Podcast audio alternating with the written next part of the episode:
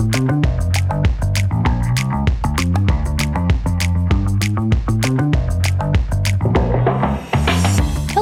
Welcome to the Thinking Like a Lawyer podcast. My name is Kathryn Rubino from Above the Law. Today I am joined by a fellow ATLer, Chris Williams. And as you may have guessed by the lack of interruptions in the intro, uh, our colleague Joe Patrice is not here today. Uh, he is living his best conference life, I think, at a combination of conferences this week, uh, ACC as well as Relativity Fest. So we have brought in a special guest, uh, Above the Law columnist Liz Dye. Welcome to the podcast, Liz. Hi. So good to have you on um, and actually talk about some of the wonderful things that you write for us as well. Um, but before we get started and kind of dig into the week's legal news, we start with a segment called Small Talk. We don't have any sound effects again because of the lack of Joe Patrice. Aren't we all really grateful in our heart of hearts? That's not true. well, there's a certain extra charm, I think, when uh, you do it yourself there, Chris. So uh, I oh, appreciate that. Uh, but uh, Liz, you're new to the podcast. What did you do this past weekend? Um, I worked and I did a lot of yoga. I went to a lot of hot yoga. It was very hot. fair, uh, fair enough. Uh, I was sort of the opposite, chilling a little bit. Uh, I went to the Villanova homecoming game this weekend. Um, my sister is an alum and my cousin is a current student. So a bunch of my family decided to head out to the suburbs of Philadelphia and do some tailgating, which was very cold in the shade and a little sunnier uh, if you actually got some of the sun. It was not the most exciting football game I've ever seen in, in real life person, although it actually was close game by the end. It was Villanova won 31 to 29 against Albany. But it was, I mean, I went to a I went to a magnet high school that focused on academics and we had a bigger crowd for homecoming. Mm. Yeah, it, it, was fun though. It was fun. Uh, the uh, the Wildcat was very accessible, um, which is different than some other uh, college mascots, but uh, a, a, good time anyway. Does is very acceptable like super average or? No, I mean it's accessible. Like you could just like walk up and be like, "Hey, I'd love a picture with the Wildcat." You know, like I oh, feel oh, cool. like I cool. feel like because I was I was wondering if it meant like was like meh or like wasn't racist, like super acceptable, like oh wasn't a caricature of, an, of a Native American. No, it was not. It was just like a cat, right? So cool, yay! Cool. Um, but it was just like driving around on like a golf cart, and like no one was really around the Wildcat for like large chunks of time. Like I think it Power Five kind of teams there's like you, you know they have their own security detail because no one wants you know the Oregon Ducks head to come off you know or mm. something crazy like that. But they're they're like, hey, yeah, you want a you want a picture with the Wildcat? Don't you want a hmm. picture? it felt a little bit more um, down to earth, maybe. I guess that's maybe a, a decent phrase. It was still fun. How about you, Chris? Did you do anything fun this weekend? Uh, let's see. No fires. Yay! So that's good. you know, I appreciate I appreciate the small things. You know, there's there's all people always talk about like the when they think about big events, they think about like uh, you know, parties or, you know, festivals. But it's also important to appreciate a nice a nice calm Thursday. You know, I didn't have to call the fire police, the fire police, the fire department. I mean, the kind of fireplace, but yeah, yeah, yeah, yeah. A lot less I hear handcuffs, I guess. a lot less handcuffs. Interesting calendar sometimes, but you know, better all around. Um, let's see for the for the nerds out there. Um, I'm playing old school RuneScape, and I just hit 77 rune crafting, which means I get to rune craft blood runes, and I'm so excited about it. um, yeah, so if you understand what I meant, you're like, oh shit, you know. You're also like, people still play RuneScape, but if you don't, you're like, what are you talking about? And that's understandable. Um, it's okay. I'm just gonna smile and nod. It's gonna be great. I appreciate it. I appreciate it. And also, I just want to say, um, you know, shouts out to Joe. It's weird to hear the small talk where there's not like a lot of, mm, yeah, or like uh, um, grumpy old cooker. man, just general yeah. noises. Yeah, yeah. I, I, miss, I miss like this the Scrooge aesthetic and a love of pressure cookers that Joe has. You know, it's it's it's warm in that scorching sort of way. We know, you know, he's a, he's a good dude. So. Well, harumph to you, Chris. That's yeah. the best that I got. It's my best Joe hmm. Patrice uh, impersonation. But mm. uh, okay, so we're done. We're done here with small talk. Again, no sound effects, so points for us. and we can kind of get started on the stories of the week. Uh, one of the big stories, uh, Liz, I think was one of yours. Trump decided to take on the Pulitzer Committee. Yeah. Good times. that sounds logical. so he's actually been on this nonsense with the Pulitzer Committee for like a year. He first got his sparkle magic lawyer, Alina Habba, to send a, a, spoliation letter, um, like over a year ago, I think, um, or at least a year ago, saying that um, threatening that if they didn't revoke the 2018 prizes for um, the Post and the Times for their coverage of the Russia investigation, he was going to sue them for defamation, um, which was, you know, it's ridiculous, right? Like the the statute of limitations for defamation is four year. I mean, is two years in Florida it's 2022. Um, you know, he could have sued in DC where it was one linear. year. Time is in fact linear. Um, but I mean, it was ridiculous. And, you know, aside from that, like they did not defame him by sure. Um, sure. by handing out these prizes. Like that's that's not how defamation goes. None of this makes any sense. But that didn't stop him. And he sent um, two other letters. He got different lawyers. He got um, I believe it was Rowley and Irving um, to send a letter, and also he sent a letter on his own. But now he has like a boutique litigation firm, not not like not like First Amendment litigation, but you know business business litigation out of St. Petersburg, which sent another cease and desist letter. And this time they have a whole they have a whole new theory of the case. And the theory of the case goes that that, that Trump, after he complained a million times, the Pulitzer people were like, "Oh, fine," and they they did their own in, internal investigation, and then they put out this statement on July 18th saying that we have established a formal process by which complaints against winning entries are carefully reviewed. In the last three years, the Pulitzer Board has received inquiries, including from former President Trump, about submissions from the Times and the Post, blah, blah, blah. The Pulitzer Board commissioned two independent reviews of the work, and the, the separate re- reviews converged in their conclusions that no passages or headlines, contentions, or assertions in any of the winning submissions were discredited by facts that emerged subsequent to the conferral of the prizes. And that, being in July of 2022, is now the new defamatory statement on which they're going to bootstrap themselves into the statute of limitations in, you know, I guess any jurisdiction, DC or, you know, Florida or anywhere else, maybe perhaps New Jersey, since he spends quite a lot of time there. Um, and now they're they're within the statute of limitations limitations because this statement from the Pulitzer Board, which like eight people read, damaged him by reaffirming the original findings from 2018 that the articles from 2016 and 2017 and 2018 were you know that which documented his russia if you're listening discussions which he claims were defamatory which were clearly not but whatever. So that's where we are you know, it, although I think that you're right that the theory of the case is pretty wacky and out there, it's kind of nice to hear about a, a Trump legal kerfuffle that does not actually scare my scare me for like you know democracy's sake. This just sounds like a wild theory. Well, that- yes, and. I mean, yes, and right, like sure. yes, this this is a bullshit lawsuit among many many bullshit lawsuits that that they are file i mean that that he has filed and, and, continues to file.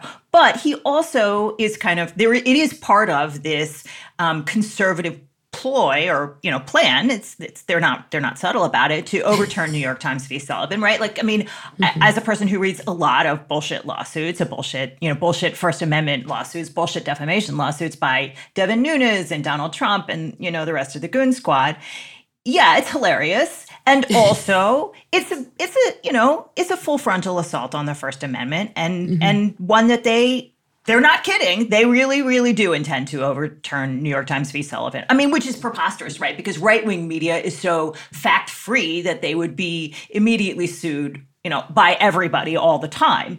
But it's, you know, it's hilarious and also, you know, not. Sure, sure. I, I, know that the overturning of Sullivan has been on the sort of right wing agenda for a while, but maybe I am naive, but still hope that that's at least a while uh, ahead of us. The the reality of that, you know, it seems right. It seems like a much more dis. Hopefully, I mean, maybe I'm wrong. We, have we, we've got at least before. two months. Yeah, you, you uh, know, uh, yeah. this is what I'm saying. right. Spring term, probably. You know, it'll be fine. But I like your your sort of spin on it that this might be very much cutting off their nose to to bite their face, at least in terms of the overall conservative movement. Because what happens when OAN can't be in business anymore? Well, I mean, OAN functionally isn't in business anymore because sure. they got removed. Um, but like, okay, say Gateway Pundit, right, is a is a blog which has a skazillion. I mean, it's a ridiculous. It's like nonsense, but it has a skazillion clicks all the time, and and it publishes just utter nonsense. I mean, and there are look. Hannity says all kinds of crazy stuff. How many times did we hear mm-hmm. that Hillary Clinton was at death's door, right? So Trump has filed this, you know, and, and appealed that that nonsensical suit in Florida where he, you know, alleged that Hillary Clinton and Jim Comey, you know, conspired to do RICOs to him or something. I mean, it, he, they, it really was a civil RICO suit and it really did get laughed out of court. And he really, really did appeal it. This is the world we live in. This is 2022. This is unfortunately not shocking anymore. Right. So, you know, here we are. Yeah. Yeah. Generate quality briefs, memos, and redlines in minutes with Callidus AI. You enter the case's facts, then Callidus suggests bodies of law, statutes, and precedents. You tell it if those are relevant, and Callidus generates a well cited, well formatted document. You can trust what went into it because you put it there.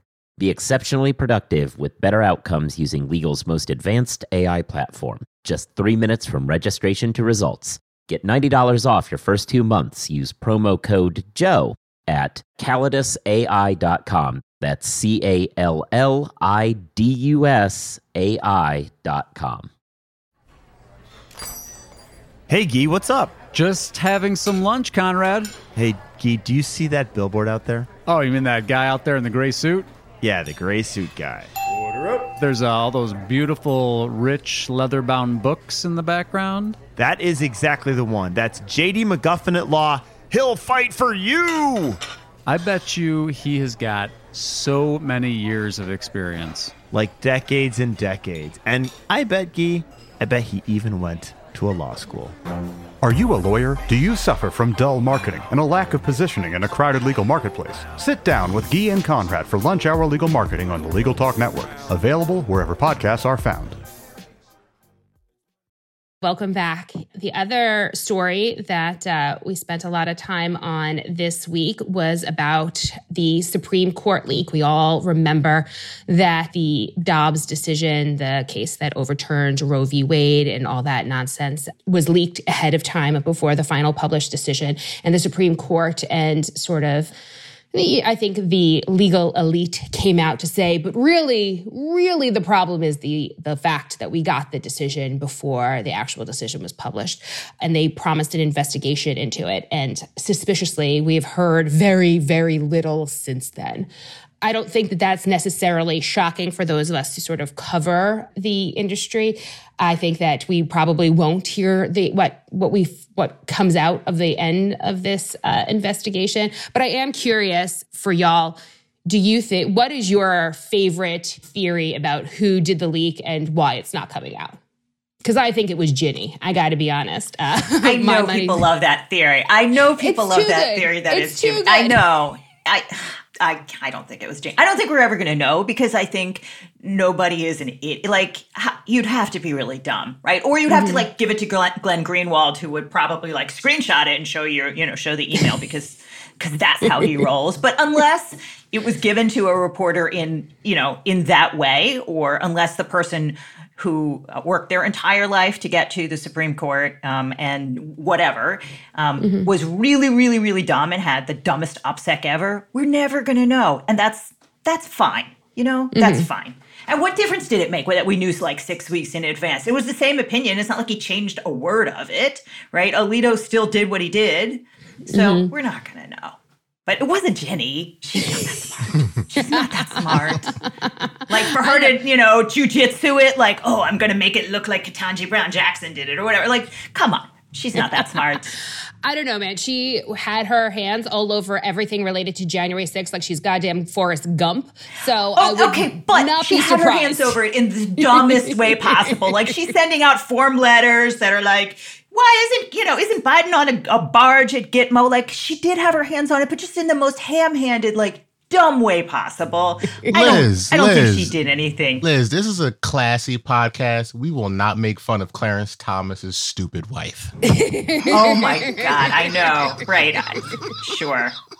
No, far be it from me to impugn the honor of Mrs. Clarence Thomas, that brain genius. Uh, fair enough. I mean, I think that certainly the initial speculation um, leaned heavily towards the clerks, but it strikes me that clerk seemed very low on my personal list because you have, I mean, people who go to law school fundamentally are risk averse, right?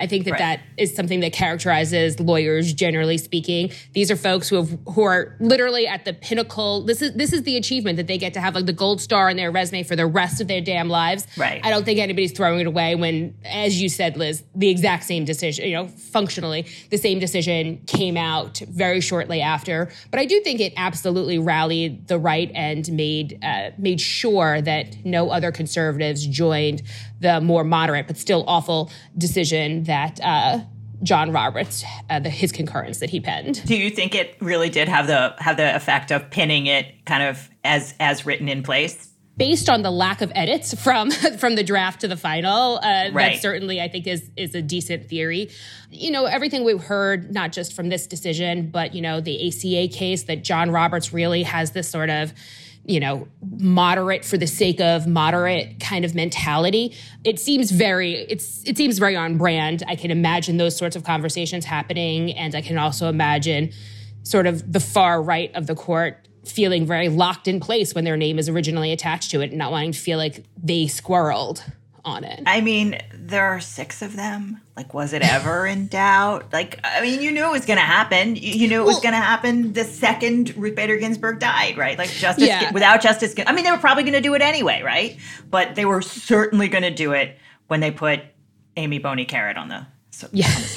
Amy COVID Barrett, as I like to call her. But but I, I mean, I definitely think you're right. But I do think there is there are some functional differences between you know whether if if John Roberts is writing the majority opinion or if Sam Right. Alito is writing the majority opinion, not just sort of the the sort of you know flame on I don't give a fuck anymore attitude that I think really characterizes the Alito decision, but also in terms of the way the trigger laws uh, at other states got implemented um, versus yeah, a more yeah. you know, I think that they did have a lot more impact, and and as much as I think that a if if that concurrence was the majority opinion, I think it would still be devastating for rights in this country. Probably better, at least in the short okay, term. yeah. I mean, at least a little bit, right? I Oh, yeah, yeah, for sure. yeah. And I mean, the the way that the Texas bounty hunter law went into effect that was that was gross. That was really gross and it was disastrous. Um, so yeah, I see I see your point about losing whatever moderating effect um, John Roberts could have had had he authored the opinion, but there were six of them. Abortion rights were always, you know, ever were always uh, going to go down. It was a question of how how far and how fast, and I think we got the worst case scenario of all of those. Right. On the other hand, it clearly is going to have a, a, an effect on the midterms. Like we will know, you know, in in in four weeks what the effect was, and I think it's going to be serious. Like you could see that in Kansas. You can, nobody wants this, right? This is not majority rule. This is this is counter majoritarian rule. This is bad policy being foisted on the country um, against the expressed wishes of the people. So we will see. Yeah, I mean, absolutely. Of course, you know, OPEC came in and decided to, to try to influence the elections in their own way. So, so I'm not sure Right. that um, we get any. We wind up with enough of a benefit, even of of the Alito decision, for, you know, in terms of left wing politics. But, but uh, it certainly has motivated, I think, a lot more people to come out and to actually participate in the process. I think it's motivated women. I think it's it's concretized. I do. I do. I, I, I think. I, who knows what what happens with the gas prices? But I do think it has concretized the risk for women. You know, across across demographic spectrum. So I I don't know. I think that there will be um, an effect on the midterms, but we will find out in three weeks. And another story that got a lot of attention this week is Steve Bannon's ongoing uh, legal woes. I know that's something, Liz, you've been covering for an awful long time for us. What is the latest in the Bannon saga? Bannon's going to jail. Um, well, I mean, see, now we could have used our sound Yay! he's going eventually to jail. I mean, he's he's he's not going to go to jail pending appeal, which I know people are pissed about, but you know, I, I think that that's look, it's it's U.S. America. That's that seems like an appropriate rule. Um, but okay, so Bannon um, defied Congress. Bannon was subpoenaed by the January 6th Select Committee, and he chose not to respond in any meaningful way. He refused to produce any documents, and he refused to testify. And he claimed executive privilege, which is you know, ridiculous. He was fired from the White House in 2017. He was asked about being events which took place in 2020 and 2021 and events which he has spoken publicly about, particularly his coordination with Peter Navarro, who also tried this trick um, of defying the committee and got indicted for contempt of Congress. So he refused to show up and he made this claim of executive privilege and it was immediately born to be false. His lawyer robert costello who is um, a trumpland regular he represented rudy giuliani and he is the one who infamously kind of people say tried to dangle a pardon to Michael Cohen to stay online or on side in the Russia investigation. So Costello told um, the, the Select Committee and also the Justice Department that Trump's lawyer, Justin Clark, had invoked privilege on the former president's behalf. But Justin Clark said he'd done no such thing. And he said, you know, to the extent that you have privilege, I count on you to invoke it. But we are not going to tell you what you have to say, which is privileged. But of course, like nothing was privileged, right? There, there was no privilege for someone who is not an executive officer. It hasn't so, been for years.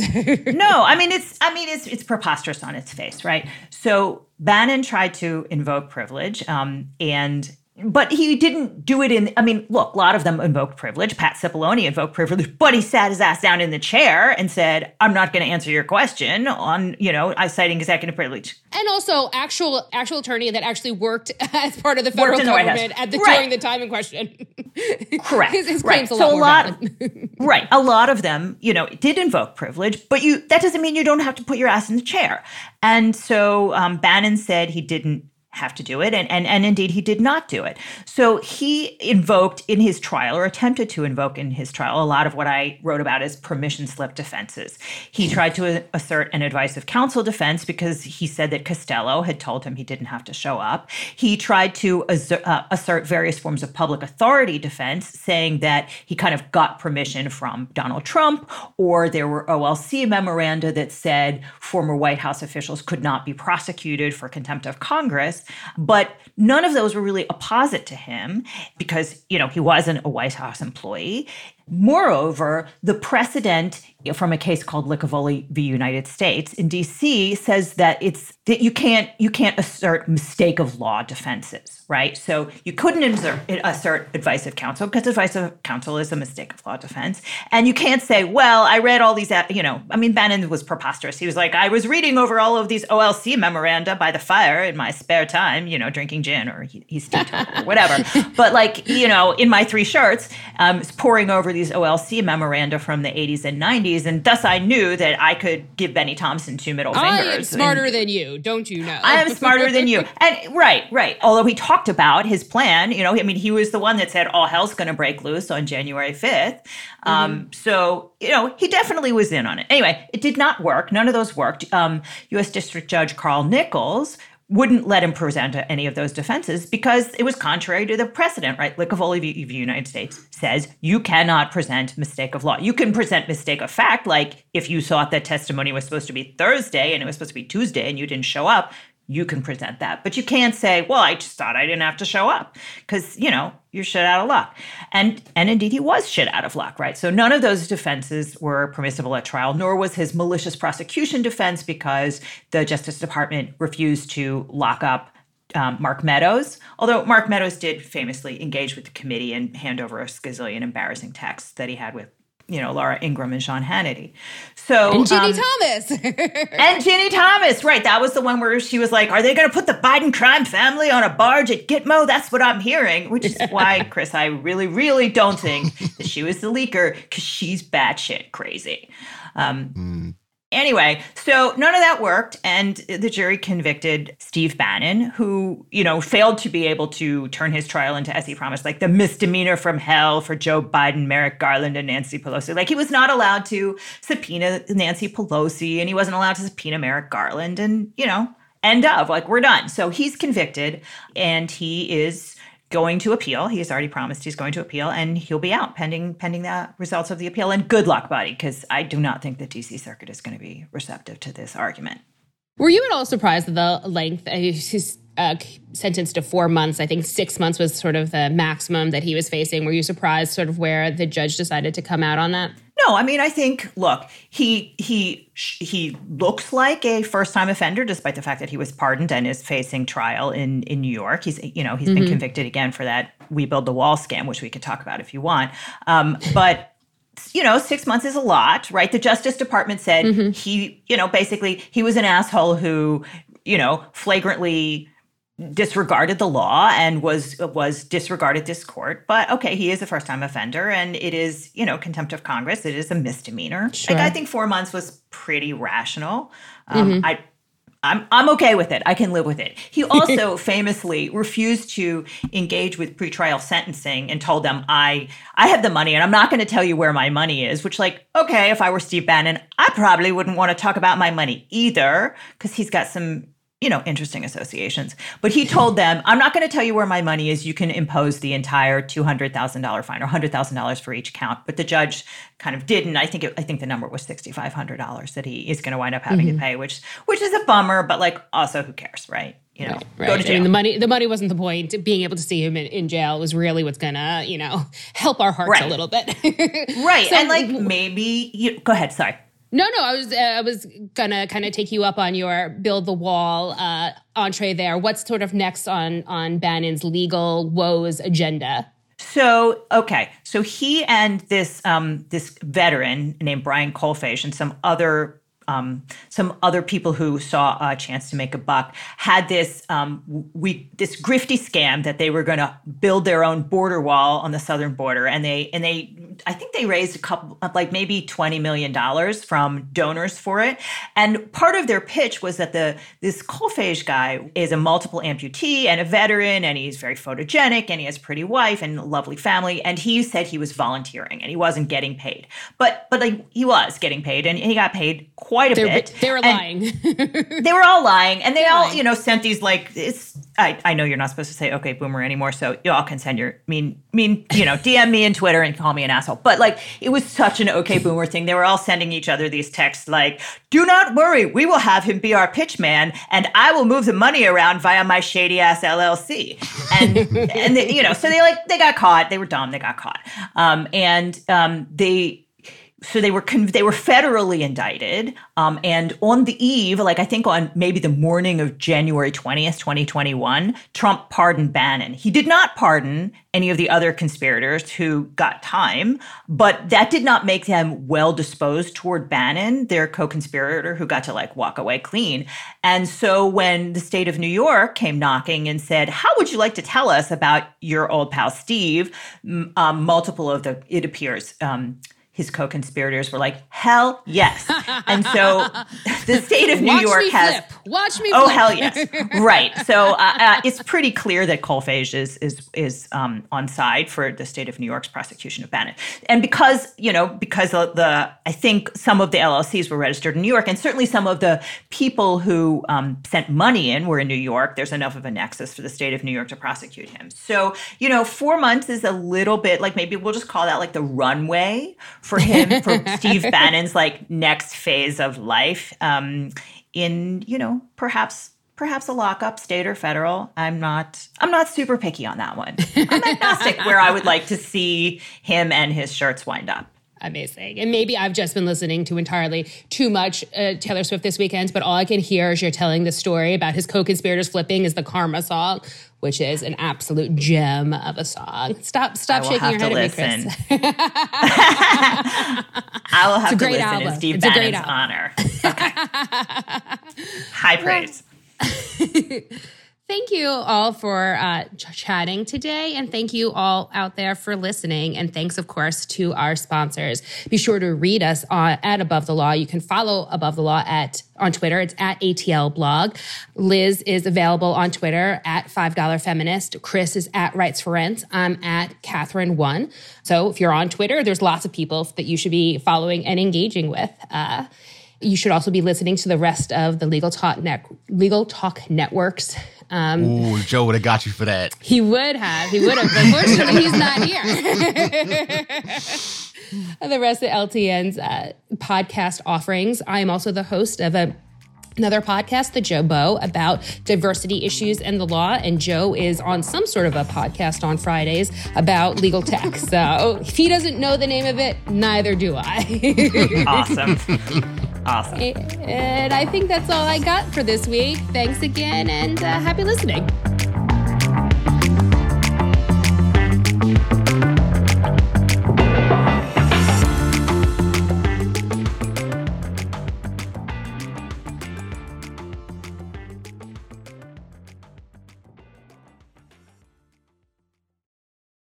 You're a lawyer running a solo or small firm and you're looking for other lawyers to talk through issues you're currently facing in your practice, join the Unbillable Hours Community Roundtable, a free virtual event on the third Thursday of every month.